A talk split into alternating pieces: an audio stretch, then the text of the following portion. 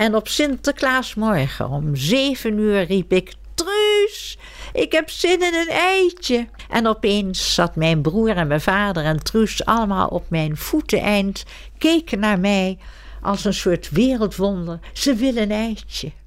En de pols werd gevoeld 37,5. En mijn vader zei: Sinterklaas heeft jou genezen.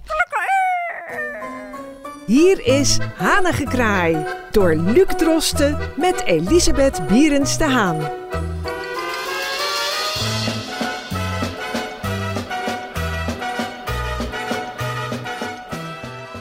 Ja, hartelijk welkom. Ik zou zeggen, zie de haan kraait door de bomen. Hanen, staakt uw wild gekraai. Het heerlijk avondje is gekomen. De avond van Bierens de Haan. Ik zit wederom met mevrouw Bierens de Haan. Wij zitten naast de gaskachel te wachten tot de Goedheiligman uh, zich uh, vertoont. En dat zou toch wel heel mooi zijn als hij zich zo meteen laat zien. Mevrouw Bierens de Haan, gelooft u in Sinterklaas? Ik geloof niet alleen in hem, maar ik weet dat hij heeft bestaan en dat hij nog voorleeft. Hij leeft nog door. Waar baseert u dat op? Het was een heilige van Mira. Hij was een bisschop. En hij is heilig verklaard omdat hij ten eerste in de kerk kon die levitatiekrachten doen. Dus hij zweefde door de kerk, was al heel bijzonder. En hij heeft twee jongetjes gered van de dood. Die waren dood en die heeft hij weer tot leven gebracht. Dat staat zelfs in de Winkeler Prins Encyclopedie. En heeft meisjes die in een boot verdronken waren weer tot leven gered. Dus dat is de link met Jezus van Nazareth. Hij bezat magische, mystieke, prachtige krachten. En dat wordt nooit op de scholen verteld, maar daarom is deze uitzending goed, want ik vertel het.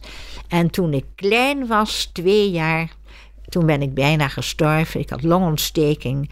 Er was nog geen penicilline. En mijn ouders dachten, daar gaat ons kind. Maar toen kwam onze schattige huisdokter, dokter Bella Spruit, die zei... Met de uiver komt uit Lugano, komt daar de voorloper van de penicilline. En vanavond breng ik het. Dat was de avond voor Sinterklaas.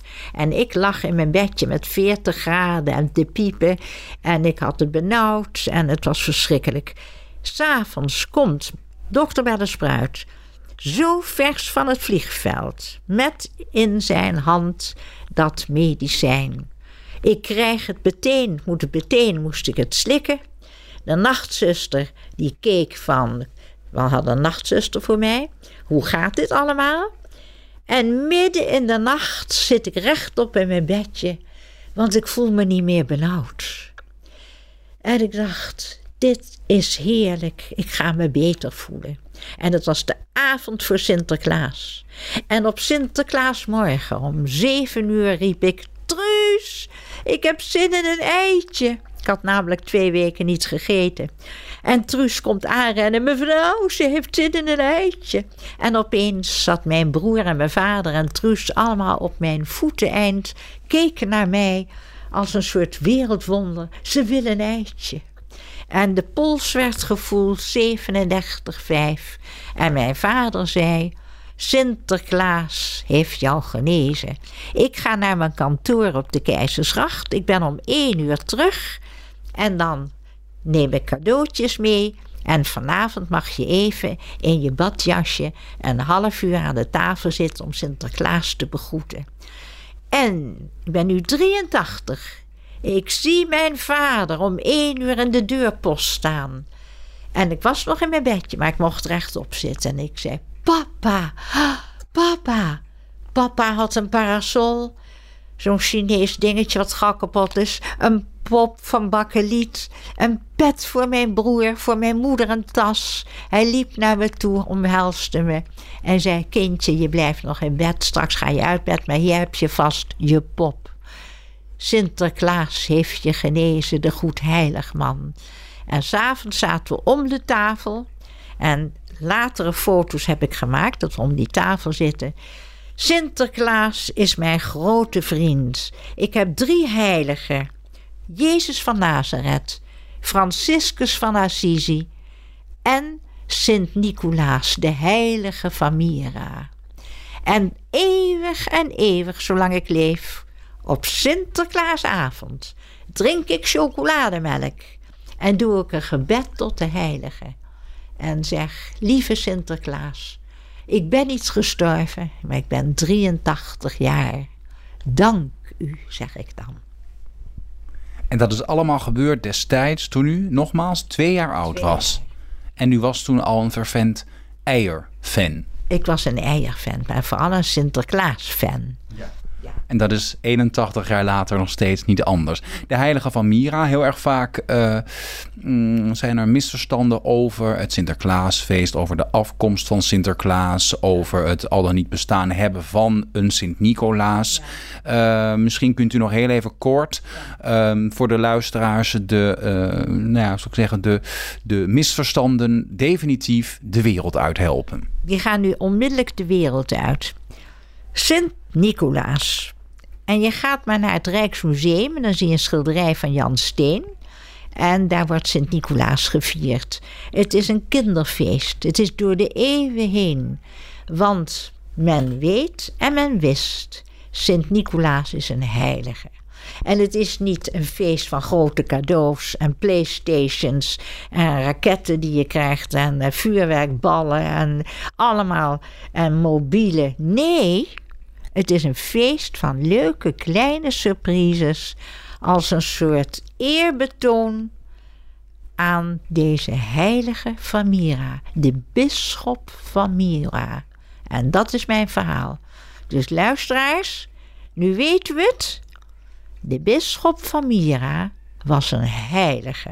Over welke periode hebben wij het dan? 1400. Ja. En waar komt dan het fenomeen Zwarte Piet vandaan? Dat waren geen Zwarte Pieten.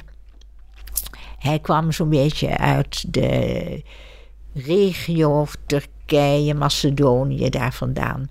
En daar had hij wat knechten die hem hielpen met pakjes. Want die knechten moesten door de schoorsteen pijpen met al die pakjes. Sinterklaas zat op zijn paard en dat waren Moeren. Die heeft niets met eh, racisme te maken. Men had Moeren in, in die streek. En die moeren, dat is langzamerhand uitgegroeid tot uh, heel zwarte pieten en, en springende zwarte pieten. En uh, als mensen bezwaar hebben, ik heb respect voor mensen die daar bezwaar tegen hebben en zeggen: uh, we willen liever een blauwe Piet. Dan zeg ik goed, als ze maar niet aan mijn Sinterklaas komen, want dan word ik boos. Maar moren zijn natuurlijk ook gewoon donkere mensen. Ja, maar hebben toch een beetje een bruinige tint. Niet donkerzwart, maar die hebben toch een beetje iets van... Ja, uh, er zit iets... Uh, uh, het is melk. Het is meer de melkkleur. En daaraan zie je dat het moeren zijn.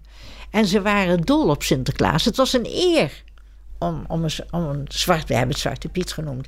Maar het was een eer om een knecht van Sinterklaas te zijn. Dat was een, een erevak. Dat was een vak, moest je ook leren.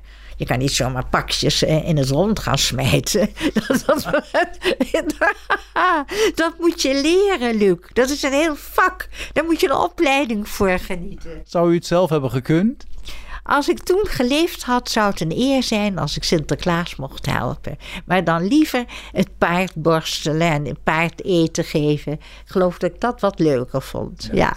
En vorige maand bij de intocht uh, waren er enkel uh, roetveegpieten. Dat is volgens mij nu de oplossing van het landelijk comité. Het, uh, u vindt het allemaal prima. Als Sinterklaas maar Sinterklaas blijft. Ja. Ja. Het is een prachtige afsluiting. We zijn er volgende week weer en dan pakken wij een iets serieuzer thema op. Want het jaar 2020 nadert en daarmee ook een enorme kwestie rondom de erfpacht.